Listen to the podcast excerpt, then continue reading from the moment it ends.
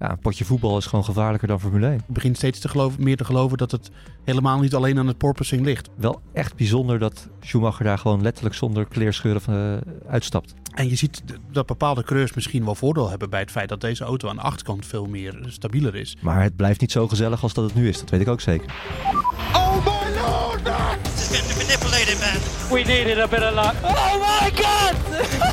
Max Verstappen, you are the world champion! The world champion! Welkom bij aflevering 5 van het vijfde seizoen van de Bordradio. En je luistert naar de terugblik op de Grand Prix van Saoedi-Arabië op het Corniche Street Circuit. Um, we gaan het vooral hebben over de spectaculaire race. En vooral over de prachtige ontknoping met Charles Leclerc en Max Verstappen. Maar toch, ik kijk Joost even aan. Uh, dan zal ik jullie eerst even... Ik schrok wakker. Ja, ik zal, ik je eerst even introduceren. Want natuurlijk is Joost Nederpelt er weer. Patrick Moeken is er ook weer. Uh, ik ben er weer, Bas Scharwachter. Eén iemand ontbreekt dan, dat is Hoop in Toen. Uh, maar waarom? Omdat het nu uh, half vijf s'nachts is in Hongkong. Je, je weet inmiddels, iedereen, de vaste luisteraar weet, er is tijdsverschil. Ja, en om half vijf, hij moet gewoon s ochtends weer, weer vroeg aan het werk. Het is wel een uurtje minder, toch? Sinds vannacht. Ja. ja, maar dat is eigenlijk niet echt een voordeel, want anders zit hij misschien nog de weg. Ja, ik, toch vind ik het aanstellerij. Ja. Nou, nee, nou, geitje, geitje natuurlijk. Nee hoor, nou, het scheelt in ieder geval uh, dat we het kunnen gaan hebben over de Grand Prix. Maar allereerst, uh, Joost, ja. had er wel gereden moeten worden? Um, nee, vind ik niet. Toch niet, uh, nee, dat bedoel, dat, ja, het, is, het klinkt inmiddels, uh, of het voelt inmiddels alweer ver weg. Ja. Uh, de vrijdag. Maar de vrijdag is natuurlijk wel weer een van de bizarste dagen in de Formule 1 geschiedenis. Um, je zag, door de raket Door de raketinslag, ja. Je, je, je zag de beelden, gewoon onboardbeelden van Formule 1 auto's. Dat, waarop de resultaten van een raketinslag te zien zijn. Ja. Op 10 kilometer van het ja, circuit af. 10 kilometer, maar de, de, dat, is, dat is relatief dichtbij natuurlijk. Ja. Ja. En uh, ik denk dat je gewoon überhaupt als Formule 1 helemaal niet in die positie moet willen komen. En dan kan je natuurlijk niet zeggen, dat had je niet van tevoren kunnen weten. Want een week geleden en ook een jaar geleden was er ook al een raketinslag in Jeddah. Ja. Um, we hebben vorig jaar maart, was het vorig jaar maart, zeg ik even uit was er een Formule E race in uh, Riyadh. Dus niet in Jeddah, maar daar uh, uh, werd een, een luchtaanval, of tenminste een raketaanval afgeslagen door een luchtafweersysteem ja, dat, dat dat soort sporten zich in dat soort landen begeven, dat, uh, ja, dan, dan is de financiële nood blijkbaar wel heel hoog. Hè? Dat je, dat je, want er, wordt, er staat natuurlijk een hoop geld tegenover. Ik geloof dat, dat uh, Saudi-Arabië 60 miljoen per jaar betaalt om op de kalender te staan. En dat is natuurlijk een, een klap geld, zeker voor een Formule 1-organisatie die natuurlijk door corona best wel veel verlies heeft geleden. Ja. Maar dan nog, uh, de principes die zijn daar uh, wel een beetje bij verwaterd blijkbaar. Ja, je hebt het over principes, boeken, want zo is het wel. De enige reden dat het door is gegaan is en omdat er een afweersysteem langs de baan stond. Ja, het is... Dat is reden 1, maar reden 2 is vooral geld, hè? Ja, dat is zo. Het is natuurlijk totaal bezopen. We hadden een, een live blog kop staan vrijdag van tweede vrije trainingen begonnen, ondanks raketaanval. Ja. dat, zijn, dat zijn koppen die verwacht je niet te schrijven aan het begin van een, nee. van een seizoen. En het, het, het, het somt de gekte helemaal op. Ja, Ja. Het, is, het is natuurlijk totaal. Het was al bezopen dat we daar überhaupt heen gingen. Of dat, dat, dat, dat de Formule 1 daar überhaupt heen ging. En het was nog gekker dat ze gewoon zijn gaan racen. Zeker ook als je die verhalen hoorde. Uh, dat de coureurs unaniem hadden gezegd van jongens, uh, uh, wij willen eigenlijk helemaal niet racen. En ik vind eigenlijk dat de, de, stem van de coureur, die moet doorslaggevend zijn. Als zij zich zo erg uitspreken. ja, ik vind, dat, ik vind eigenlijk dat daar wel wat beter naar geluisterd had mogen worden. Is dit het laatste jaar hier in Saoedi-Arabië, denk je, Joost? Nou, ik heb wel de indruk dat... Uh, we, we, waren er zelf niet bij natuurlijk in Saudi-Arabië. Daar ben ik eigenlijk achteraf, uh, en ook vooraf was ik daar al blij mee. Maar ook achteraf was ik daar uh, wel blij mee. Nou, mogen we dat vertellen? Eigenlijk is het een bewuste keuze. Dat je, want jij gaat naar heel veel Grand Prix. Ja, maar ja. deze keer heb je bewust niet uitgekozen. Nee, ik vind gewoon Saudi-Arabië gewoon geen prettig land. Qua mensenrechten niet. Qua betrokkenheid bij een oorlog in Jemen die al jaren voortsleept. En die natuurlijk niet zo heel veel in het nieuws komt. Ja. Maar uh, waar ook, uh, nou ja, zonder op allerlei details in te gaan, maar waar ook verschrikkelijke dingen gebeuren. En, uh, en ja, en dan weet ik, uiteindelijk zijn er heel veel landen waar het onder de streep al wat aan mankeert. Maar dit is wel een heel duidelijk voorbeeld. Ja. En ja, dus ik ga daar gewoon liever niet heen. Als het, of het moet echt de slotrace in het kampioenschap zijn waarin het beslist wordt dat je er eigenlijk wel bij moet zijn. Maar zelfs dan vind ik het heel lastig. Dus... Uh, want ja, dat is natuurlijk ook een van de redenen waarom ik vind dat de Formule 1 daar überhaupt niet zou moeten racen. Uh, nee. bedoel, er zijn in, in begin maart nog, was er nog een massa-executie van 81 mensen. en ja, en ik weet, een Formule 1 gaat ook naar Amerika en daar is ook de doodstraf. Maar dat is toch op een andere manier dan hoe dat in uh, Saudi-Arabië is. De gekte was ook gewoon compleet zichtbaar en voelbaar. En Verstappen die zei letterlijk over de boordradio van ja, ik ruik een brandlucht. Ja, ik moet wel zeggen dat ik wel van mensen te plaatsen horen dat de, dat de windrichting technisch eigenlijk niet kon. Okay. Maar, uh, maar, ja, maar, dan, dan nog, de, de, de auto's reden, reden, reden, bijna letterlijk onder de rook van een, uh, van een aanslag, van een, uh, ja. uh, van een rebellenclub uit, uit Jemen. Ja. ja, dat is natuurlijk, zo, zo, dichtbij is het, is het nog nooit. Het, het, het was pijnlijk duidelijk hoe, hoe belangrijk geld is voor de Formule 1. En dat geld bij deze sport bijna altijd wint. Ja, en want ik vond het ook wel een beetje... Het is een hele rare, verkeerde manier van denken. Dat je gaat redeneren van...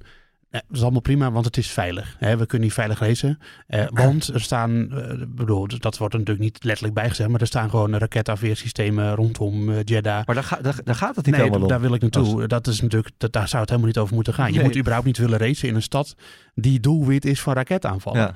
Ja. En waar het vorige week notabene nog is gebeurd.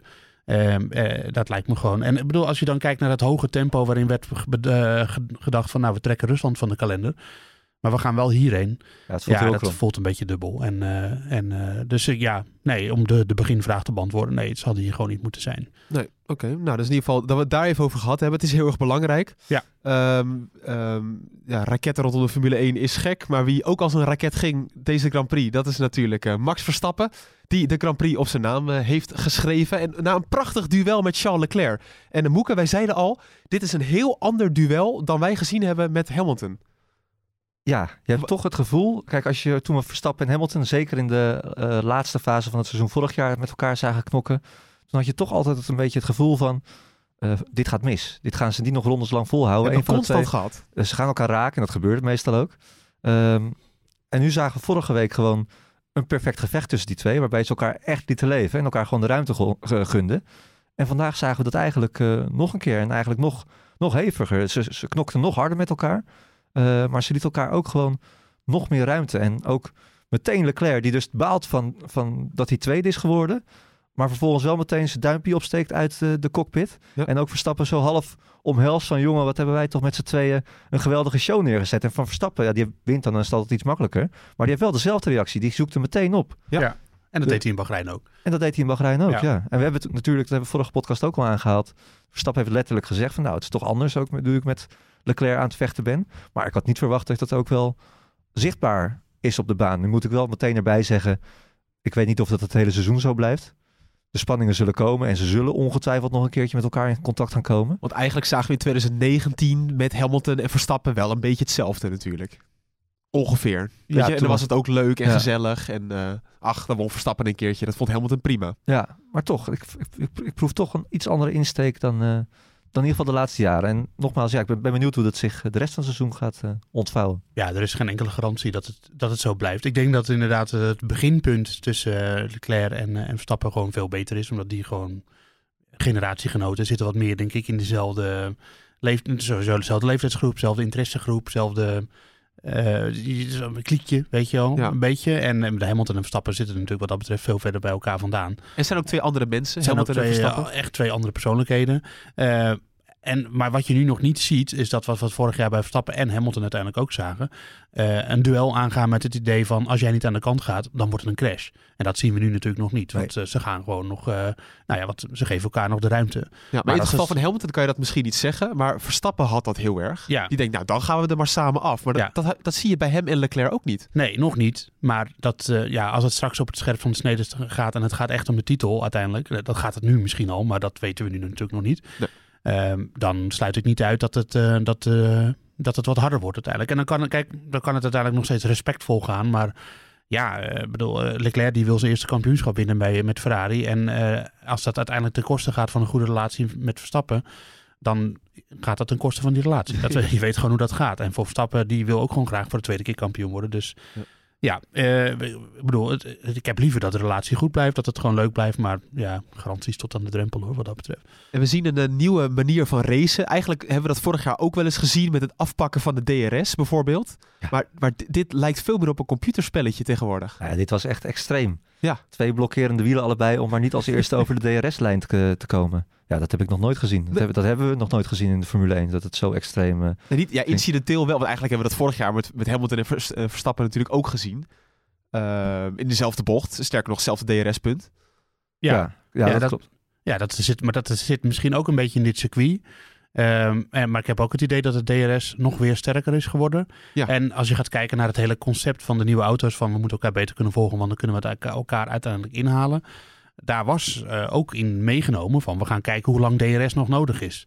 Nou, die vraag is makkelijk te beantwoorden. Zonder DRS waren die inhaalacties in Bahrein en nu niet, hadden niet plaatsgevonden waarschijnlijk. Maar ik vind het een onzinnige discussie eigenlijk. Het is toch gewoon, wij willen allemaal toch een inhaalactie zien? Nee, dat klopt. Ik, maar ik, ik, zeg alleen wat toen het doel was. En het doel was dat DRS kon verdwijnen. En uh, ja, als we moeten blijven racen met DRS, dan heb ik daar vrede mee. Maar ja, er zit natuurlijk wel ergens een kunstmatig element in. Want het is de enige nou ja, je hebt soms bij IndyCar heb je dat ook dat push-to-pass. En, Maar er zijn natuurlijk, Formule 1 had nooit dit nodig. En werd, vroeger werd er ook ingehaald zonder DRS.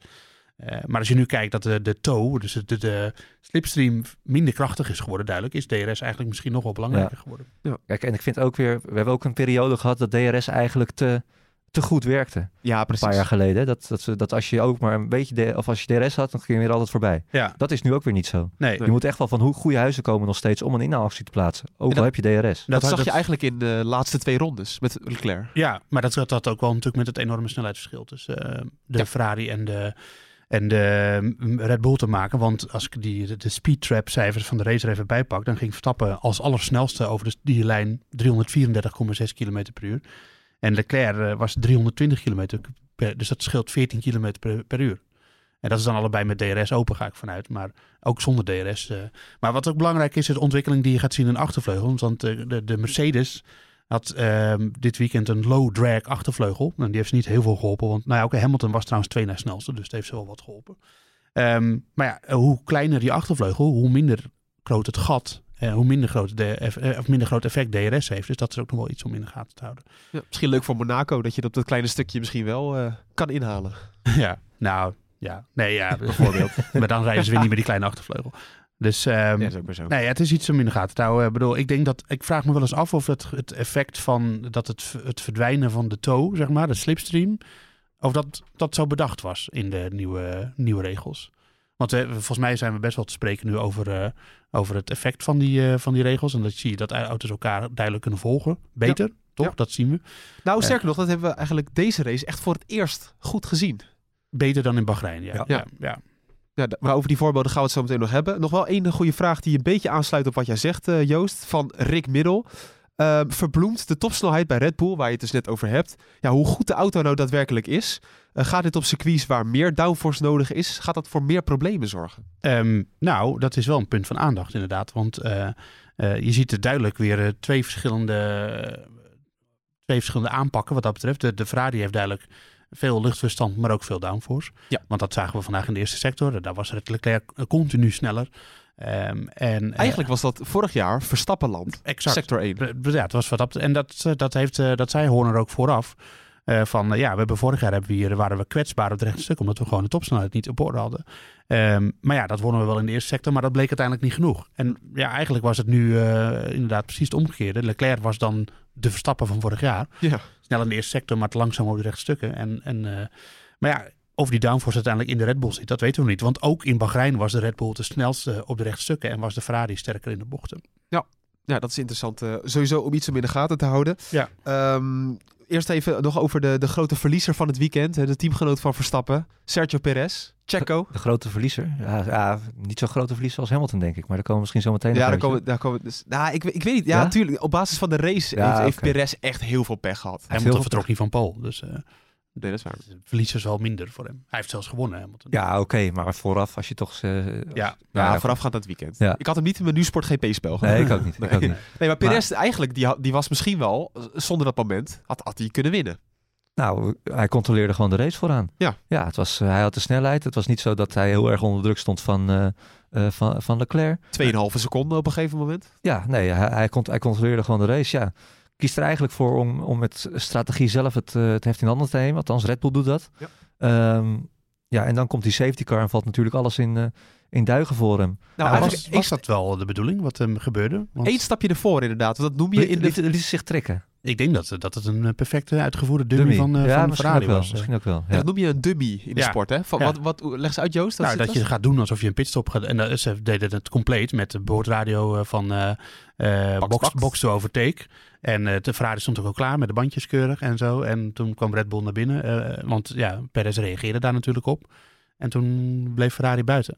Want het was vrij vroeg, vond ik, voor een, eh, voor een stop. Ja. Ehm, dus ja, het leek alsof ze daar eh, Red Bull er een beetje in tilden. En maar is dat het ook niet gewoon zo, eh, dat is, of op, opposite box of zo, zeggen Nee, ze ja, dan dat altijd? zeiden ze niet. Ze zeiden box to overtake. Ja, maar is dat niet gewoon een afspraak? Want Dat al- zou kunnen. als Perez wel door was gereden, dat hij toch naar binnen was gegaan? Ja, zou kunnen. Maar nou ja, hoe dan ook. Het, was, het vond het vrij vroeg voor een pitstop in ieder geval. Maar ja, Ferrari had natuurlijk ook nooit verwacht dat het zo goed zou uitpakken. Nee. Door die eh, crash van eh, onze grote vriend eh, Latifi. Ja. ja. Dat Ja. is puur toeval. Ja. Latifi in de muur, dat betekent dat, eh, dat er een paar mensen er altijd van profiteren. Dat Verstappen gaat winnen, ja. Ja. dat Verstappen gaat winnen. Dat Hamilton eh, er zeker niet van profiteert. Eh, dat gebeurde sowieso. Maar goed, ja, Perez uiteindelijk ja, die heeft geen rol meer gespeeld. Sainz eigenlijk ook een beetje een anonieme race gereden. Ja, en ik vraag me toch af wat dan het verschil maakt. Ik denk toch ook aan, uiteindelijk de coureur. Ja, maar we, we hadden op de redactie een discussie. Sainz heeft vorig jaar gewoon over het hele jaar Leclerc verslagen. Ja, En je, dat kan je nuanceren met allemaal uitvalbeurten van Leclerc. En tuurlijk, Mhm. dat speelt mee. Mhm. Nou, de hij feiten zat, zijn hij, wel zo. hij zat er vorig jaar, was hij gewoon zeker in de tweede seizoenshelft, was hij eh, vaak de betere ten opzichte van eh, Leclerc. Ja, dit jaar nog niet. En komt dat door de, de auto? Komt dat door de, de mindset van eh, Carlos zelf? Ja, ik denk dat het vooral te maken heeft met de auto uiteindelijk. Eh, want je ziet toch wel dat deze auto's heel anders rijden dan, dan de, de auto's van vorig jaar. Dat heeft vooral te maken met vooral de, de Red Bull. Altijd een enorme mate dat die enorm veel eh, was, eh, was ontworpen op front-end grip. Dus de vooras, de voorwielen, die hadden heel veel grip. En Ja. daar, dat zei Verstappen ook vandaag nog. Van, daar kon ik heel goed mee overweg. En dit is een beetje wennen. Ook in de kwalificatie dan vooral met nieuwe banden. En, en de achterkant die was, pardon, die was wat, wat losser. En je ziet dat bepaalde coureurs misschien wel voordeel hebben bij het feit dat deze auto aan de achterkant veel meer stabieler is. Ik denk dat Vettel daar bijvoorbeeld heel veel profijt van gaat hebben. Dat hebben we nog niet gezien. Maar, eh, want die heeft nog niet gereden natuurlijk. Maar het zou best kunnen dat Sainz met die manier van rijden wel eh, goed overweg kon. En dat hij hier heel erg aan moet wennen. Ja. Maar hoe zit dat bij Perez? Want, want hij, hij pakt gewoon pole position. Voor de eerste keer uit zijn carrière. Nou, ja, eh, ik denk dat dat voor, voor Perez ook geldt. Dat hij met deze, dit type auto... Want we hebben natuurlijk ook gezien dat vooral die Red Bull... die had dat dan het extreemste. Ja. Die eh, afhankelijkheid van de, van de vooras, zeg maar. Hoeveel grip die had. Eh, nou, we hebben gezien dat Albon, Gasly en ook Perez... daar eigenlijk best wel veel moeite mee hadden. Eh, nu is Perez niet in ene net zo goed als Verstappen. Eh, maar het kan best zijn dat hij daarvan profiteert. Dus, Het zou natuurlijk voor Verstappen ook het droomscenario zijn dat Perez kan blijven presteren op, op dit niveau. Zeker in de kwalificatie. Ja, zeker. Als je, vorig jaar zat hij er bijna altijd een halve seconde achter. Ja. Als dat dit jaar twee of drie tiende is, ja, dan doe je gewoon altijd mee. Ja. Dan zit je in de mix en dan kan je van strategisch, eh, eh, op strategisch gebied van heel grote waarde zijn voor Verstappen. En ook voor Red Bull natuurlijk. Ja, Ik vond het wel mooi. strategisch eh, spelletjes. Veel makkelijker te spelen met twee kaarten. Tuurlijk, ja. Ja. Ik vond het wel een mooie statistiek dat eh Perez start natuurlijk op pole position vandaag. We, we nemen dit op op zondagavond. Eh, elf jaar geleden maakte hij zijn debuut eh, in de sport. Eh, dat was ook in 2011. Elf jaar geleden. En hij had ook nog eens rugnummer 11, startnummer 11. Geweldig. Ja, dat is toch prachtig. Ja, ja, ja, ja, De ja. cirkels rond bij Sergio Perez. Ja, Nou, dit, grapje, dit, eh, dit feitje slaat aan hier. ja, Ja, ja. het Bij. Joost helemaal, hè? Geweldig. het valt, het valt helemaal dood. Het is alsof mijn oom op een verjaardag een grap vertelt. Ja, Eh, ja, leuk. Nee, ja.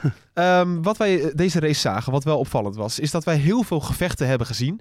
Ehm, zeker rondom ehm, ronde nummer 10. Met het geweldige duel tussen eh, Esteban Ocon en Fernando Alonso. Ja, dat wordt nog leuk dit jaar. Want dat was, dat was niet vriendelijk. Nee, dat was helemaal niet vriendelijk. Nee. Dat, eh, die, die, die blik van eh Safnauer aan de, aan de pitmuur, die zei, die zei wel alles. Ja. Ehm, ja, ook we weten van Alonso natuurlijk hoe die is. Dat, dat is een bikkel, eh, tweevoudig wereldkampioen. Heeft zo'n beetje met iedereen ruzie gemaakt eh, die in de paddock rondloopt. Zeker vroeger. Ja. En Esteban Ocon is toch ook geen makkelijke jongen. En als ze nu, waar het naar uitziet, gewoon een goede auto hebben... Ja, dan gaan we dit eh, nog veel vaker zien dit seizoen natuurlijk. Ja, het is eigenlijk wel een beetje typerend dat Alpine in zo'n strijd terechtkomt. Want we kunnen langzamerhand gaan zeggen dat het een soort best of the rest is geworden qua team. Eh, ja, ik denk het wel. Hoewel eh, Kaas en, eh, en eh Alfa Romeo ook niet helemaal uitvlak. Maar Nee, ja, inderdaad, op lange basis, denk ik, op de, de lange termijn, is denk ik uh, Alpine best goede papieren inderdaad. Ja. Uh, Ook omdat ze allebei natuurlijk twee ja. goede coureurs ja, zijn. maar dan moeten ze het wel slimmer spelen dan vandaag. Want natuurlijk, het was leuk voor de tv kijken. En misschien hebben de coureurs er zelf ook al van genoten. Maar ik denk dat, uh, dat de teambaas er niet blij van wordt van zo'n dom duel eigenlijk. Want je moet, ze moesten wegrijden juist bij de concurrentie. Ja. En dat deden ze nu niet. Ze gaven juist de concurrentie de kans om terug te komen. Nou, sterker nog, dat zag je ook. Want wat Bottas en, en Magnussen waren in no time aangesloten. Ja. En die kwamen er allebei... Nou, volgens mij Magnussen niet, maar Bottas sowieso. Ja, die uh, pakte ook on op een gegeven moment. Ja. Ocon kreeg te horen van uh, hou je positie vast ten opzichte van Alonso. Maar hij verloor er eentje aan Bottas. Ja, dat is niet handig natuurlijk. Nee. Nee. Nee. Uiteindelijk nog wel goed teruggekomen dus door Ocon. Ja. Uh, die vorig jaar ook al uh, heel goed natuurlijk voor de dag kwam. En uh, nu weer. Dus dat is waarschijnlijk geen toeval. Die is... Die, is, uh, die kan het circuit, heeft hij goed in de vingers. Maar ja. Alonso viel natuurlijk uit. Toen lag hij nog voor Ocon natuurlijk. Dus, uh. Dat is zeker waar. Ja. Uh, maar wat, ja, wat gewoon heel erg opvalt, is dat we dit nou, voor wel vijf, zes, zeven rondes hebben gezien. Net als bij Leclerc en Verstappen. Is dit dan de bevestiging dat die nieuwe regels echt werken? Dat kunnen we wel voorzichtig gaan zeggen, denk ik, ja. Dat denk ik ook. Ook echt dat je rondes ook met in, in bochten en zo, dat, dat, dat is natuurlijk altijd een probleem. Dat je vlak achter iemand in de bocht rijdt en dat je dan uh, neerwaartse druk uh, verloor. Ja. Nee, dit hebben we wat je zegt. We hebben dit rondes lang achter elkaar gezien. Uh, ze konden elkaar goed volgen. Ook als iemand ingehaald werd, kon die ander meteen weer vaak aansluiten. Ja. Ik denk dat ze bij de Formule 1 wel in hun handjes hebben gevreven. Ja, en vooral inderdaad sector 1, waarin je dat treintje met, met Alonso, Ocon, Magnussen en Bottas zag. Die, ja, dus er vielen niet echt gaten. Nee. En dat had je vorig jaar natuurlijk wel. Ja, zeker zo'n downforce afhankelijke eerste sector. Ja, daarom. Ja, nee, uh, dat ziet er gewoon heel goed uit. Ik ben daar uh, positief over, ja. nou, fijn Joost. Heel goed. ja, wat, nee, ja, toch fijn dat je het hebt uitgesproken. Um, ja, toch even het onfortuinlijke moment met uh, Fernando Alonso. mooi draaiboekje zo, we werken de race even af. Maar het is natuurlijk wel zo. Maar wij waren kritisch op dat moment. Want Alonso viel uit. Die stond op een gegeven moment in de pitstraat. Althans in het begin van de pitstraat. Met Daniel Ricciardo, die ook uitviel. Ja. En Bottas trouwens, die ook uitviel. Allemaal binnen een paar rondes. Ja. Nou, binnen dezelfde ronde. In dezelfde Ja, was, was ongelooflijk. Ja, dat was heel, uh, heel opvallend. Maar dat was gewoon puur toeval, hè? Ja, ik, ik weet nog niet precies wat, uh, wat de oorzaken daarvan waren. Maar dat, uh, ja, dat lijkt me haast wel. Het, waren, het zijn allemaal andere motorleveranciers. Dus, ja. Ja, alle, gaan alle drie een andere motor. Ja, ja heel opvallend heel in ieder geval. Ja. Complotje nog? Nee, nee. Nee, nee, nee geitje. uh, nee, maar toen kwam er een, een, virtual safety car. En toen, dat is het begin logisch. Want we even kijken of die auto nog kon doorrollen. Maar dat bleef zo voor, voor vier rondes lang of zo. Ja, ja ik zei dat best... willen we niet. Nee, nou ja, dat valt ook over te discussiëren. Maar ik uh, vind, het, ik vind safety cars altijd uh, lekker tijdens een race. Je kan Ja. toch eventjes weer oef, even ademhalen. Uh, bakje chips pakken als je thuis op de bank zit. Nou, dan zit ik dat niet meer vaak tijdens een Grand Prix. Maar eh, Wanneer is de laatste keer dat je überhaupt het hebt gedaan? eh, ja, voordat ik hier kwam werken, ja, jaren geleden. Ja. precies. Maar eh, nee, dat. eh, ja, ik, ik- we zeiden het al tegen elkaar. Eh, als Masi nog wedstrijdleider was geweest, dan denk ik dat hij een safety car de baan op had gestuurd. Nou, wij Ja. grapten al. Die had dat meteen een rode vlag uh, aangekondigd. Ja, die was altijd meteen. Als, als, daar, als, als, gewoon, als er een auto op de baan stond en die kon niet 1, 2, 3 weggehaald worden en er moesten mensen aan te pas komen, waar die ook stond, of dat nou op het rechte stuk was of in een, in een bocht, Ja. meteen safety car. Zagen we eigenlijk vorig jaar met Mick Schumacher toen die crashte. Uh, maar toen moest er een kraan de baan op komen. ja, dus dan dat is het dat, alweer is, dat anders. is nog steeds wel zo. Ja. Maar ik vond het toch wel opvallend. En ja, ik, ik weet niet of dat eh, voor, de, voor de Formule 1-fan in mij zegt, ja, vind ik toch wel jammer. Dat vond ik toch wel lekker aan Masi altijd. Ja, ik Safety ben nooit fan van de virtual safety car Nee. geweest. Nee, Dus, eh, het, Ik, hij, hij, voelt, hij voelt ook een beetje nutteloos. Het, Ja. is, het is een op, ze hebben een oplossing bed- bedacht voor iets dat eigenlijk helemaal geen probleem was. Nee, maar de virtual safety car is logisch als er even een vleugel op de baan ligt. Dat Ja, er even ja, zo'n. Marshall op de baan dat soort rent. dingen, ja. Ja. ja. Nou, maar dat is vier ronden lang, dat is gewoon te lang. Ja. Ja. Ja. Ja, plus het was leuk geweest. Dan had je gelijk Verstappen weer aan de staart van Leclerc gehad. Want dat, dat kwam eigenlijk pas even verder nadat ze weer bij elkaar kwamen natuurlijk. Ja. Nou, dat is trouwens niet helemaal waar. Want Verstappen zat heel kort op eh, Leclerc naar de virtual safety car. ja, die had wel eh, wat bochtjes eh, wat afgesneden, denk ik. maar Hij mag zat- dat zomaar? Nou, hij is- en je moet gewoon binnen je delta blijven. En als hij dat heeft gedaan, dan, eh, dan, Ja. dan mag dat zomaar. En dat heeft hij ook gedaan, want ik heb er niks over gehoord. Nee, dat, eh, hij heeft gewoon een delta op zijn stuur. En als die goed is, dan is hij goed. Maar het, het is wel een bekend verhaal dat je heel klein beetje tijd kan winnen achter de safety car door bepaalde lijnen te rijden. Ja, Eh, achter, op- tijdens een virtual safety car bedoel ik. Hij, hij was En- ook wel heel alert, moet ik zeggen. Je zag gewoon dat ze waren in één shot dat, eh, toen, toen, dat, eh, toen, het- toen de groene, vla- groene vlag werd gezwaaid. Ja. Eh, Verstappen ging gewoon eerder op zijn gast dan, dan Leclerc. En daar heeft hij waarschijnlijk wel een halve tel mee gewonnen. Ja, Ja. precies. Ja, dat is ook wat Kevin Lane zich afvroeg. Van, heeft Verstappen dan een paar tienden voordeel gehad uit de virtual safety car? Zeker. Dat, dat was Ja. wel, hè? Ja. Nou, als je een slimmigheidje hebt waarmee je dus wat tijd kan winnen. Dan kan, en je hebt ook nog eens vier ronden natuurlijk. Want dat was het. Ja, dan, eh, dan kan je wel een beetje een gaatje een klein beetje dichtrijden. Ja. Maar ja, dan gaat het hele idee van dat het zo eerlijk is, de virtual safety car, gaat dan al eh, het raam uit natuurlijk. Want dan, ja, dan heeft er toch iemand weer voordeel bij. Ja. Dus dan kan je net zo goed gewoon een safety car doen. Denk Ja. ik. ja, de, dat ik het ooit zou durven zeggen, maar die arme Hamilton. Eh, niet per se, ja, dat is trouwens gek om te zeggen, maar die had echt, echt ongelooflijk veel pech. En dat hebben we vorig seizoen niet vaak gezegd, dat hij heel veel pech had. Nee. Op de laatste race na, uiteraard. Maar eh, die, die, die kon wel naar binnen, want de groene borden waren gewoon nog aan het, eh, aan het draaien, zeg maar. Maar hij ging niet naar binnen. Hij was te laat, hij kreeg het te laat horen, toch? Dacht ik, dat het op het rechte stuk. Ja, zoiets. Ja, dat was Ja. een soort van miscommunicatie tussen hem en zijn team. Ja. Ja, het, het somde helemaal zijn, eh, zijn weekend op eigenlijk. Want reed toen nog P7. Nou, dan was hij met die virtual safety car naar binnen gegaan. Was het misschien P10 geweest? Ja, was hij wel iets hoger geëindigd waarschijnlijk. Ja. Maar eh, ja, dat neemt niet weg dat, eh dat Hamilton een dramatisch weekend beleeft. En dat is natuurlijk ook het verhaal van dit weekend. Absoluut. Mercedes heeft, en met name Hamilton, heeft echt grote problemen. Jij zei eh, vrijdag toen wij samen de, de vrije training aan het kijken waren. Van ja, misschien was Bahrein gewoon een goede baan voor Mercedes. Maar en dat dat, ze, zeggen ze nu zelf ook inderdaad. Ja. ja, dat, ze het daar ja. toen nog goed, beter gedaan hadden dan Ja. nu. Moet je nagaan. En Ja. dat was eigenlijk al dramatisch. ja. Ja, dat is precies wat Andrew Chauvelin eh, van Mercedes zegt. Inderdaad, van, ja, dat, dat dit circuit ze nog minder ligt dan Bahrein. Ehm, Maar wat voor baan ligt ze wel dan? Ja, dat vraag ik me ook een beetje af. Ja, maar, eh, precies. ze komen zo duidelijk topsnelheid tekort. Dus ja, dan ben je in... eh, in eh, en, en daar staat geen downforce tegenover. Dus dan ben je in, in dit circuit ben je dan sowieso al de Sjaak. Is- Imola, misschien dat, ze daar dan nog, dat het daar dan beter gaat. Ja, maar dat hangt natuurlijk ook van ontwikkeling af. Ik begreep wel dat er een nieuwe vloer aan zit te komen, waardoor het porpoising minder zou moeten worden. Maar ik, ik moet ook zeggen dat ik begin steeds te geloven, meer te geloven dat het helemaal niet alleen aan het porpoising ligt. Want Nee. ik zie andere auto's ook best wel flink stuiteren, waaronder de Ferrari. Terwijl dat gewoon eh, eh, nou ja, de snelste of een van de snelste auto's is. En ook de Red Bull heeft er nog af en toe last van. Ja, ik had wel het idee dat het tijdens de kwalificatie in de race wel minder was. En misschien heeft dat ze dan ook alweer gekost. Dat ze Ja. dan het porpoising voor een deel hebben opgelost. En dat ze Dan dan, de auto te veel omhoog. Ja. Ja. En Ja. ook wel een leuke vraag van eh, Rijn van Adrichem via Twitter weer. Die zegt van, eh, ja, wanneer ga- gaan jullie eigenlijk Mercedes afschrijven voor de titel? Want ja, vanaf welke race moet Mercedes er echt bij gaan zitten om daar nog kans op te maken? Ja, nou ja, ze hebben natuurlijk gewoon best wel veel mazzel gehad eh, dat die twee Red Bulls uitvielen in eh Bahrein. Want anders hadden ze nu echt wel een straatlengte achter geslaan op Red Bull en Ferrari. Ja. Maar nu staan ze al flink achter op Ferrari. Dus ja, ik, eh, nou ja, dat heb ik vorige keer gezegd. Ik denk nog drie, vier Als het nog drie races duurt, zeg maar, dan, dan doen ze niet meer mee.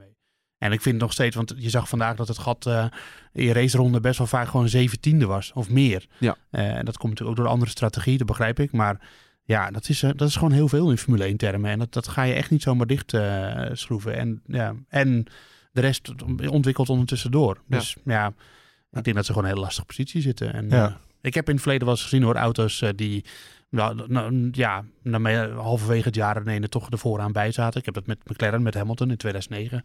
Was dat eh, een, echt een vreselijke auto, maar die uiteindelijk toch de snelheid had om te winnen. Eh, het komt voor, maar niet heel vaak. Leuk dat je het zegt 2009. Dat was de laatste keer dat Hamilton op snelheid eh, niet Q1 overleefde. Ja, toen had hij ook echt gewoon een drama-auto. Dat, Ja. ja. Want, want er is een statistiek dat hij in 2017 hem niet haalde in Brazilië. Maar dat, dat was omdat hij een nieuwe motor ging steken. Toen Ja, was hij gecrashed. Toen was hij gecrashed in de Dat was kwalificatie. natuurlijk, oh, dat was natuurlijk gekra- eh, gecrashed. Ja, In precies. Q1. Ja, en toen was hij al Oh ja, lang, dat is natuurlijk. Ja. lang, lang en breed wereldkampioen. Ja. Maar eh, ja, aan de andere kijk, ze hebben een, een slechte auto. Ja. Maar Hamilton heeft er natuurlijk... eh, er, er zit nog wel rek in die auto, want Russell wordt wel gewoon vijfde. En die was in de kwalificatie ook gewoon dikke zestiende sneller dan, dan Hamilton. Dus het- Pijnlijk, hè? ja, Voor Hamilton. ja, ja. Olaf, hebben jullie dat nog gehoord? Olaf Mol had er wel een aardige, aardige theorie over. Nou, Wel. Die zei gewoon dat, eh, dat, dat Hamilton dit expres had gedaan om de boel op scherp te zetten. Ja, tuurlijk. Maar dat, nee, dat staat helemaal nergens op. Ik, ja, ja. ja, dat is gewoon dat is leuk, maar dat kun je met geen mogelijkheid controleren. Nee, dat lijkt me, het, lijkt, het lijkt me ook sterk. Ja, maar hij werd op drie, eh, wat is het, honderdste of zo, werd hij eh, eruit gekikt ja, door Stroll ja, of hij zegt, nou, hij had misschien nog wel een tiende harder gekund, maar ja, de boel op scherp zetten daarbij bij Mercedes. Ja, maar dat heeft niet zoveel zin als je teamgenoot dan wel gewoon zich als Nee, ja, ik, ik, Ja. geloof het, ik Ja. geloof het, ik kan me ook niet voorstellen. Nee, ik denk eerder dat hij gewoon eh, een off-weekend had. En dat kan ook een keer gebeuren. Ja. Gewoon geen vertrouwen in de auto. En vooral, ik denk dat het, hij verloor vooral heel veel tijd in die eerste sector. Waar denk ik voor een coureur vertrouwen in de auto heel belangrijk is. Ja. Eh, want je moet toch een paar, best wel op hoge snelheid een paar knikken door daar. En als, dan, als je dan niet zeker weet dat de auto er ook daadwerkelijk doorkomt. Of dat je achterkant niet uitbreekt. Ehm, ja, dan breekt het vertrouwen gewoon. En daar had hij last van, zei hij. Dus eh, ja, en misschien Russell, die is natuurlijk ook gewoon een heel goede kwalificeerder. En eh, als hij dan net wel dat vertrouwen voelde in de auto, dan, ja, dan zit er ineens een heel groot snelheidsverschil tussen Ja. die twee. Maar stel je nou voor dat in Australië dat ze weer die problemen hebben. Uh, en ook misschien wel weer specifiek Hamilton. Hij stelt nog een keer teleur in de kwalificatie. Russell die zit er weer een halve, halve seconde voor. Ja, ik wil niet zeggen dat zijn hele legacy de, de prullenbak in kan. Maar dit is natuurlijk niet hoe je een zevenvoudig wereldkampioen over de circuits wil zien rijden. Nee. Hij, hij, heeft nog wel wat krediet natuurlijk. Maar hij, ja, hij moet niet te veel van dit soort weekenden hebben. Want dan ga je echt inderdaad denken van was er nou maar gewoon mee gestopt. Ja. ja. dan, krijg je, ja, dan krijg je een beetje het artschenk effect. Artschenk effect. Of die, uh, of Rintje Ritsma was dat geloof ik. Die, die, sorry, Rintje Ritsma was de schaatser. Die eigenlijk heel goed was, maar veel te lang is doorgegaan met zijn carrière. Voor het geld. En eigenlijk op het einde was het zo treurig wat hij allemaal deed. Dat het er niet meer uitzag. Ja, maar, ja, maar ik, ik, kan, ik kan hem ook niet voorstellen. Hoor, want als je zag hoe goed Hamilton natuurlijk vorig jaar was. En in Bahrein stond hij natuurlijk wel op het podium. is niet in één het race verleden. Het, het, ik, ik, kan, ik, kan, ik kan me ook niet voorstellen. Nee. Nou, ook een vraag via Twitter van Henk Boes. Volgens mij is hij geen fan. Maar die zegt, uh, had Hamilton niet gewoon beter kunnen stoppen vorig jaar? Ja, ja dat is iets... Uh, ja, dat, wij dachten dat ook toen in Abu Dhabi. Uh, ja. Dat als hij die kampioen worden, dat hij zou stoppen. En dat denk ik eigenlijk nog steeds. Ja, als, ja, als hij kampioen was geworden. Ja, ja maar dat werd hij niet.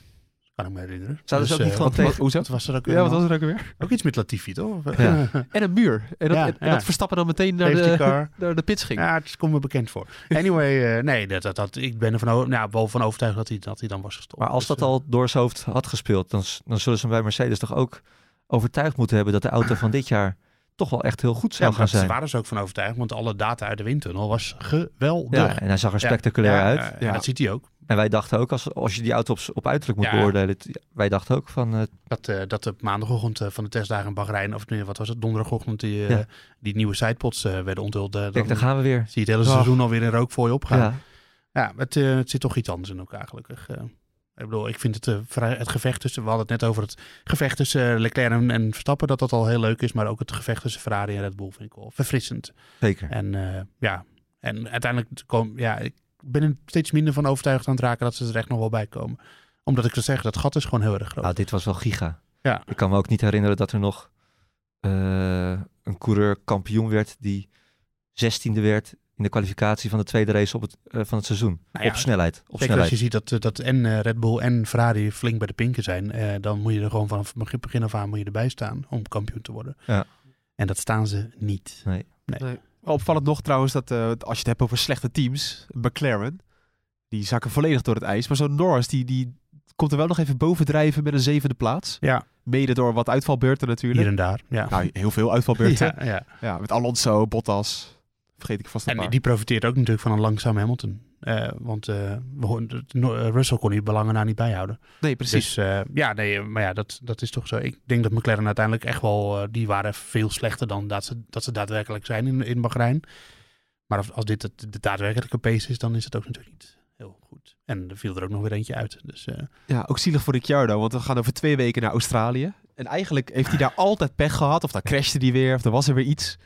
Heel veel problemen. En nu gaat hij met een hele slechte auto die kant op. Ja, daar, daar, lijkt het wel op inderdaad. Ja. Ook nog steeds, uh, ik heb ook nog steeds het idee dat hij niet helemaal die gemiste testweek uh, te boven is. Hij was in iedere uh, training ook nog steeds langzamer dan Norris. Ja. Ehm, in de race zat hij er ook continu achter. Ja, wordt gewoon een pijnlijk seizoen op die manier. Ja, arme Ricciardo. Dat is niet iemand die je zomaar in het Nuursport GP-spel zou gooien. Hm. wie je er wel in moest hebben, dat, dat gaan we nu horen. Want op zich was dit weekend redelijk overzichtelijk qua voorspellen. En we zien ook dat heel veel mensen heel veel punten hebben verdiend, hè?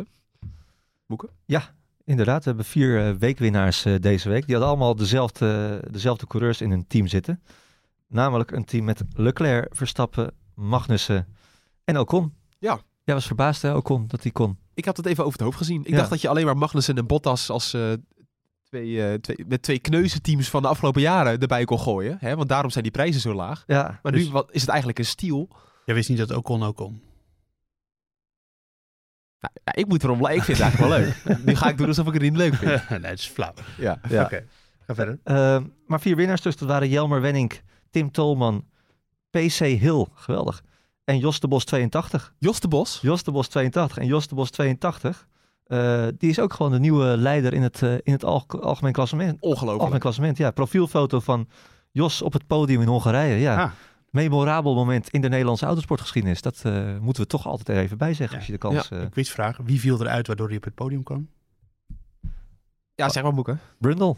Ja, maar hij weet het niet. Hè? Daarom, Ja, ja ge- geweldig. Wat is er dan weer voor gehaald? Het is dat Moek enthousiast met zijn vinger erop Ja, ja, ik denk echt dat dit de derde of vierde keer is dat deze vraag in de podcast Het staat. staat nog helemaal op YouTube, hè? En dat zijn zulke slechte beelden. Dat, eh, dat eh, Formule 1 verwijdert dat niet. Ik Oh. hoop niet dat ze deze podcast ook luisteren, want dan gaan ze het misschien wel doen. Maar kijk dat fragment vooral eh, terug. Die laatste 10 minuten, Ja. geweldig. Ja, chaos. Olaf Mol, die al helemaal uitzinnig is dat Verstappen vierde wordt. En dan wordt hij opeens als derde op de tijdenmonitor gegeven. Ja, dat, Mooi tijd. ja Mooi hele, mo- hele mooie tijd. Mooie tien. Ehm, nog even onze eh, resultaten. Bas, jij bent eh, van ons drie het, eh, het beste. Plaats 146. Of het minst slecht. Het minst Ja, het minst slecht inderdaad. Ja. Gaat nergens over. Ehm, ik op plaats 233 en Joost op plaats 373. Dat betekent dat het weer een volle league is. Het is ongelooflijk. De mensen hebben ons toch weer weten te vinden, Bas. Nou, wat vorige week hadden we maar 200 deelnemers of zo, zeiden we. Toen, dacht, toen schrok ik er nog een beetje van, wel wat weinig. Oh ja? Maar toen, eh, ik denk dat heel veel mensen gewoon eh, dachten, oh ja, moeten we even doen. Ja, nee. En kom, kan, nog, kan nog steeds, hè. Gewoon nu.nl slash gp-spel. Zoek op de boordradio en, en kom er gezellig bij. Ehm, versla Joost Nederpelt en eh ondergetekende en Bas. Mag ik ter zelfverdediging nog even aanmelden dat ik en Yuki Tsunoda en Mick Schumacher in mijn team Dat eh, is wel heel jammer. Ja, ja. Ja, Ja. Dat, is, dat is pijn. nul punten. Ja, nul punten. En ook nul punten voor Mick Schumacher, want daar hadden we het helemaal niet over gehad. Nee. De, de mega crash. Nog even, even heel snel. Oh, sorry, ja. wat? Vertel. Want uh, Bas, jij doet het ook het best in het algemeen klassement. Oh, sorry, ja, ja. 119, 119e, ik op 181. Joost op plaats 237. Voor de administratie. Voor de administratie. Ja. maar dat zijn meer punten inderdaad dan Mick Schumacher dit weekend heeft behaald. Want eh, met 33G knalde hij eh, de, de muur in. Hè, De, de, ja, echt, er zit geen Tech Pro eh, gedoe bij. Volgens mij is het gewoon een betonnen muur, toch? Ja, ja. ja. ja. Oh, letterlijk beton. Ja. Ook geen eh, safer wall, Nee. die je ook wel eens ziet. Dat zie je Ja. in Amerika vooral. Ehm, nee, ja, gewoon, dat is gewoon een gevaarlijk punt. En eh dat is een circuit met een paar gevaarlijke punten. En dit is er één van. Ja, En- eigenlijk eh, het hele weekend roepen coureurs van... eh, Los van het alle gedoe rondom die raketinslag en zo. Maar eigenlijk is het circuit ook gewoon te gevaarlijk Ja, voor, maar daar voor de zijn- kalender. Daar zijn de coureurs ook wel echt... nou ja, als je het, hebt over of we hier nog terugkomen... dan heeft dat er ook wel een klein beetje mee te maken. Er wordt toch wel opgeroepen tot wijzigingen. En eh, nou ja, ik bedoel, voorspellende gaven, maar Moek en ik, die zeiden eh, vrijdag tijdens de vrije training tegen elkaar. Toen had Verstappen namelijk op dat punt een, een momentje waar Mick Schumacher er uiteindelijk afging. Ja, maar net goed. En toen zeiden wij van, eh, hier in de kwalificatie gaat er iemand heel erg hard af daar. Ja. En profetische woorden, helaas. Eh, gelukkig Mick, die gewoon het uiteindelijk allemaal prima na kan vertellen. Maar dit is gewoon een gevaarlijk punt. Waren wel weer even angstige minuten, vond ik. want je ziet hem dus live op die, op die tv-feed. Want we waren ook met hem aan het meerijden, dat, dat rondje. Ja. Dan zie je hem eraf schieten. Nou, eh, eh, in beeld, je ziet dat het een, een harde klap is geweest. Je hoort geen boordradio. Je ziet alleen die monteurs die, ges- die, die geschrokken zijn. Portradio die was kapot gegaan. Nou ja, moet je, ja, moet je, ja, precies. Dus het is ook wel weer logisch dat het niet... eh, maar ik vond wel dat het lang duurde voordat we eindelijk een keer een eh, berichtje kregen van... Hey, hij is in ieder geval bij kennis. Ja, ik heb daar wel een mening over. Want eh, ik, vind Oh ook, ik vind dat de sport ook een beetje entertainment is. Ja. En dit is niet heel ethisch. En mensen mogen haten. Mail ons vooral uh, podcast.nu.nl als je het er niet mee eens bent. Maar het hoort er ook een beetje bij, bij de sport. Kijk, we hebben natuurlijk die crash van... eh, de dodelijke crash van Bianchi eh, gezien tussen haakjes. Die hebben we niet gezien, dat werd niet uitgezonden. Nee. Maar eigenlijk was dat dus het gevolg van de laatste dodelijke crash daarvoor. eh, die van Ayrton Senna en Imola. Ja. Want daar hebben we dus... eh, ja, Alles gezien. echt letterlijk alles. Die hebben we in een plas bloed zien, eh, zien liggen. Die hebben we haast gewoon live op televisie zien sterven. Ja. En soms ook gewoon dat helikopter ging inzoomen. Ja. dat, dat, was, dat was natuurlijk vreselijk. Ja. En ik denk dat de Formule 1 daar zelf ook wel van geschrokken is. Dat ze hebben gedacht van ja, Dit, Dit- willen we niet meer. dit gaan we nooit meer doen. En wat ook volledig terecht is. Want je ziet gewoon iemand live doodgaan ja, op televisie. En dat kan natuurlijk nooit eh, de bedoeling zijn van even een middagje sport Nee. kijken. Maar ik ben het wel weer met jou eens dat als op een gegeven moment, als blijkt dat hij eh, ongedeerd is, wat, wat hij gewoon was, ja, dan mag je misschien ook wel iets eerder een herhaling gaan laten zien. Nou, mijn punt is dat er wel fotografen in de buurt stonden. En ehm, hij werd met een brancard... Hij kreeg zo'n nekding om... Dat hebben we allemaal op foto's gezien. Dat hebben we nooit op beeld gezien. Hij kreeg zo'n nekding eh, voor de stabilisatie en zo. En toen werd hij al lachend... Dat eh, zien we op de foto's. Werd hij op die brancard gelegd. Ja. Dus eigenlijk ziet dat er gewoon best wel goed uit. Ja, en eh, kijk, ook, hij heeft ook familie die aan het kijken is. Ja, Eh, nee, dat is voor, voor families vervelend. nee, nee, maar ik, Ja. nee, ik denk dat het juist, dat wil, dat wil je zien. Je wilt toch Oh, juist zien dat hij, aan dat, hij, dat, hij, dat hij juist wel bij kennis is en dat het toch relatief goed met hem gaat. Ja, ja, dat is ook weer zo, ja. Ja, ja, maar, ja precies. Maar je, ja, je tekent er ook een beetje voor dat dit gewoon een gevaarlijke sport is. Dat het kan gebeuren. Ja, want hij had, hij had, hij had dus in de, meteen zijn moeder gebeld in de ambulance. ja was mooi. Ja, ja die, die, zit, die zit natuurlijk te huilen voor de tv, denk ik. eh, kan ik me zo voorstellen als je dat ziet. En je krijgt gewoon geen bericht van hoe het nou met hem gaat. Sterker nog, het wordt buiten beeld gehouden. En het is gewoon altijd een slecht teken eigenlijk. Ja, en ik vond, ja, misschien was dat. Kijk, ik hoef niet, echt geen ingezoomde details van hoe die op die brancard, wordt- gelegd en zo. Maar het duurde echt gewoon een, bijna een half uur voordat we op dat shot vanuit die helikopter zagen. Ja, Dat hij in zo'n tentje even op het brancard aan het praten was met mensen. ja, Dat was het eerste teken van dat hij gewoon oké was. ja precies. Ja, nou ja, Haas had natuurlijk wel een statement iets eerder de wereld in, eh, Ja, zeker. ingegooid. Maar eh, ja, het, het, het- het was hartstikke spannend. Ja, ja. ja dus, Joost, ben je het daarmee eens? Snap je het? Nou ja, ik heb gisteren niet live gekeken, zoals jullie weten. Dus ik, Oh, ja, ik heb het niet helemaal ervaren zoals jullie het ervaren hebben. Maar eh, ja, ik, ja, ik denk dat ik het wel met je eens ben. Maar ik bedoel, uiteindelijk, wie- gaat er... Er is, natuurlijk een dokter langs de baan en die moet uiteindelijk vaststellen dat het oké met iemand is. Ja. En dan vind ik dat je dat ook als uitzender ook wel een beetje verplicht bent aan je kijkers, überhaupt, om dat zo snel mogelijk duidelijk te maken. Ja. Nee, bijvoorbeeld met, met Ja. Verstappen en Silverstone. Ze hebben toen eh, met de crash met Hamilton. Ja. ehm, daar wa- was toevallig een team achter de schermen aan het filmen over hoe dat bij de regie gaat. En daar zegt die regisseur ook van geen shots van Verstappen. Maar later zie je dan, omdat het goed gaat, allemaal slow-mo's dat hij uit die auto komt. En Ja. dat- Ja, weet je, dat, ja, vet. ja, Ja. maar dat moet Ja. je ook gewoon eh, laten zien. dan. Ja, uiteindelijk hebben we die natuurlijk wel gezien ook. Alleen Nee, precies, maar dat hebben ze nog later uur. uitgezonden. Ja, ja. Ja, Maar wat met betrekking tot jouw andere punt van eh, de crashes hoorden er ook een beetje bij en dragen bij de, de entertainment. Tuurlijk, dat is helemaal waar. Iedereen die dat ontkent, die ligt dat die barst. St- Sterker nog, in Amerika kijken mensen voor de crashes. Nou. Toch naar, wel, naar hoor. NASCAR. Dat te dingen. juichen als ze crashen. ja, dat wordt, het is gewoon een fundamenteel onderdeel van de sport. Ja, Caution is daar gewoon, eh, we trekken een biertje open. Ja. ja. ja, Maar eh, dat, daar ben ik met je eens. En crashes zullen er altijd bij, eh, bij blijven horen in, eh, in eh, Formule 1. Ja. Alleen als je duidelijk een bocht hebt waarvan je ziet van dit is een, dit is een, een risicovolle bocht waarbij, Ja. het, waarbij de kans gewoon te groot is dat het fout gaat.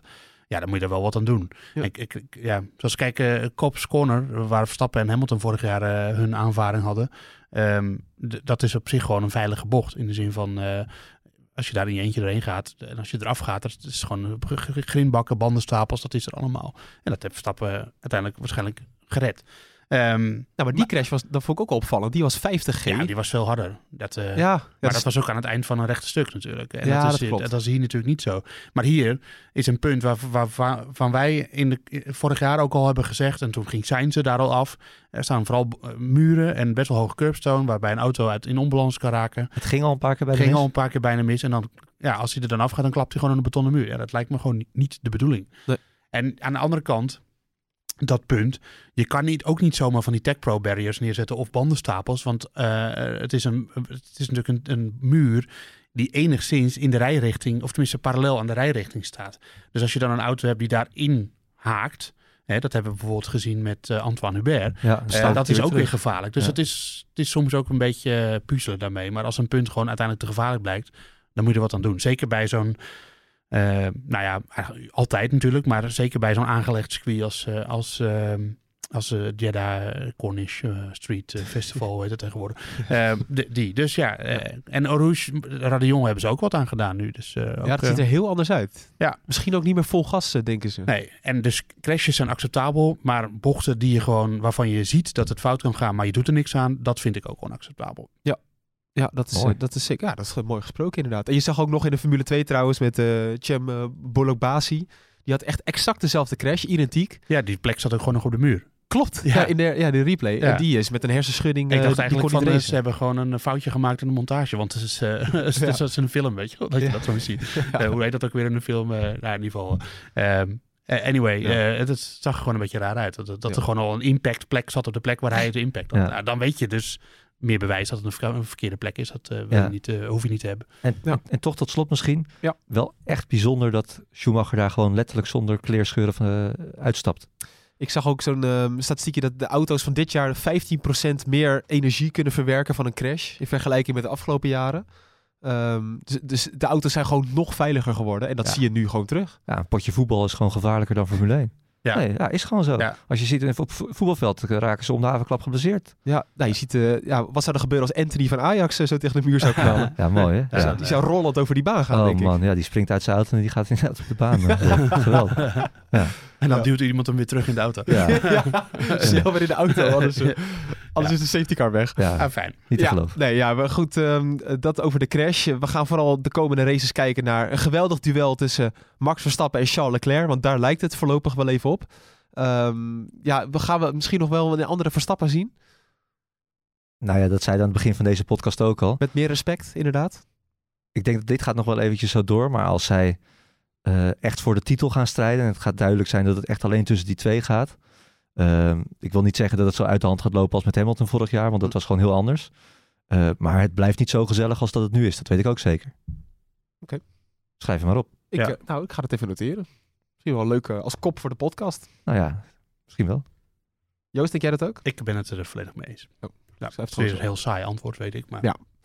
Nou, dan, ga, dan, gaan we toewerken naar uh, de komende Grand Prix over twee weken in Australië. Ja, wekkertje. Voor, voor het, eerst in drie jaar? Uh, de vorige keer... Uh, ja, dat is er natuurlijk wel geweest. 2019, de laatste verreden Australische Grand Prix. En ik ben ook nog een keer bij een Grand Prix in Australië geweest. Die nooit werd verreden. Nee. Door nee. uh, zo'n virus. Ja, hoe heet het ook alweer? Nou, hoe dan ook. Die, uh, ja, dus dat, en het is verbouwd, hè, Albert Park. Maar daar gaan we in de vooruitblik ja. gaan we er allemaal over Want praten. we maken natuurlijk weer een vooruitblik in deze podcast. En een looping zit erin. Ja, dat is wel bijzonder, ja. ja. En die, nee, die kurkentrekker had ik eruit gehaald. Vond ik toch wel gevaarlijk. Ja, gaat even te ver. ja, nee, we gaan, nee, het is wel veel beter geworden. Ja. Uh, sowieso, Australië... Nou, dat moet blijken, maar... Uh, nou ja, in principe, ja, de, de, pijnpunten zijn Logische wijze is het beter geworden, ja. Ja, ja het is wel leuk. Op de, ze hebben een mini-documentaire gemaakt over de verbouwingen. Die staat op het kanaal van Melbourne Street Circuit, uh, zo heet dat. Geweldig. Op moet YouTube. Moet, moet je even kijken. Moet ik zeker nog even kijken. Ja. Vier, vierdelig en allemaal vijf minuutjes. Dus je bent er zo doorheen. Maar het is wel leuk. Dan zie je echt die aanpassingen en waarom vooral ze dat ja. gedaan hebben. Ook, ook wel weer lekker dat we gewoon weer eens ons wekkertje moeten zetten om een, een Grand Prix te kijken. Het is toch altijd wel weer zijn charme. Het heeft ook wel zijn charme. Eigenlijk hadden we gewoon in, in Australië moeten beginnen ook. Vond ja, een mooie nee, traditie. We, 100% mee eens. Ja. Ja. En dan was ik er ook naartoe gegaan, want nu ga ik niet. Uh, want de journalistiek iets minder relevant. En het is, de weekenden zijn nu tot onvrede van de coureurs trouwens. Uh, in drie dagen gepropt. De mediadag is gewoon op vrijdag uh, bij de vrije trainingen gepropt. dus ja, het is 20, uur, 20 uur vliegen. En dan drie dagen en dan 20 uur terug. Dus daar gaan we niet aan beginnen. Nee, nee, dus ben je bijna langer aan het vliegen dan aan het racen? Ja, bijna wel. Dus Bas en ik gaan naar Imola. Imola. Maar dat is pas over vier weken. Nou, de echte vooruitblik op de Grand Prix die, volgt natuurlijk over anderhalve week. Want dan gaan we dus vooruitblikken op die Grand Prix van Australië dus. Dan is Hoop in Toen er gelukkig ook weer bij, want die is dan niet aan het slapen. En dan gaan we weer genieten van een prachtig duel hopelijk tussen Max Verstappen en Charles Leclerc. Joost, Patrick, dankjewel voor jullie analyse. We maken ook nog een video. Die is natuurlijk te vinden op het Nu Plus blokje op nu.nl. Dus kijk daar vooral nog even naar. Vergeet niet te abonneren op deze podcast. En dan zien we jullie terug over anderhalve week op de donderdag bij de Grand Prix van Australië. Tot dan. Joep.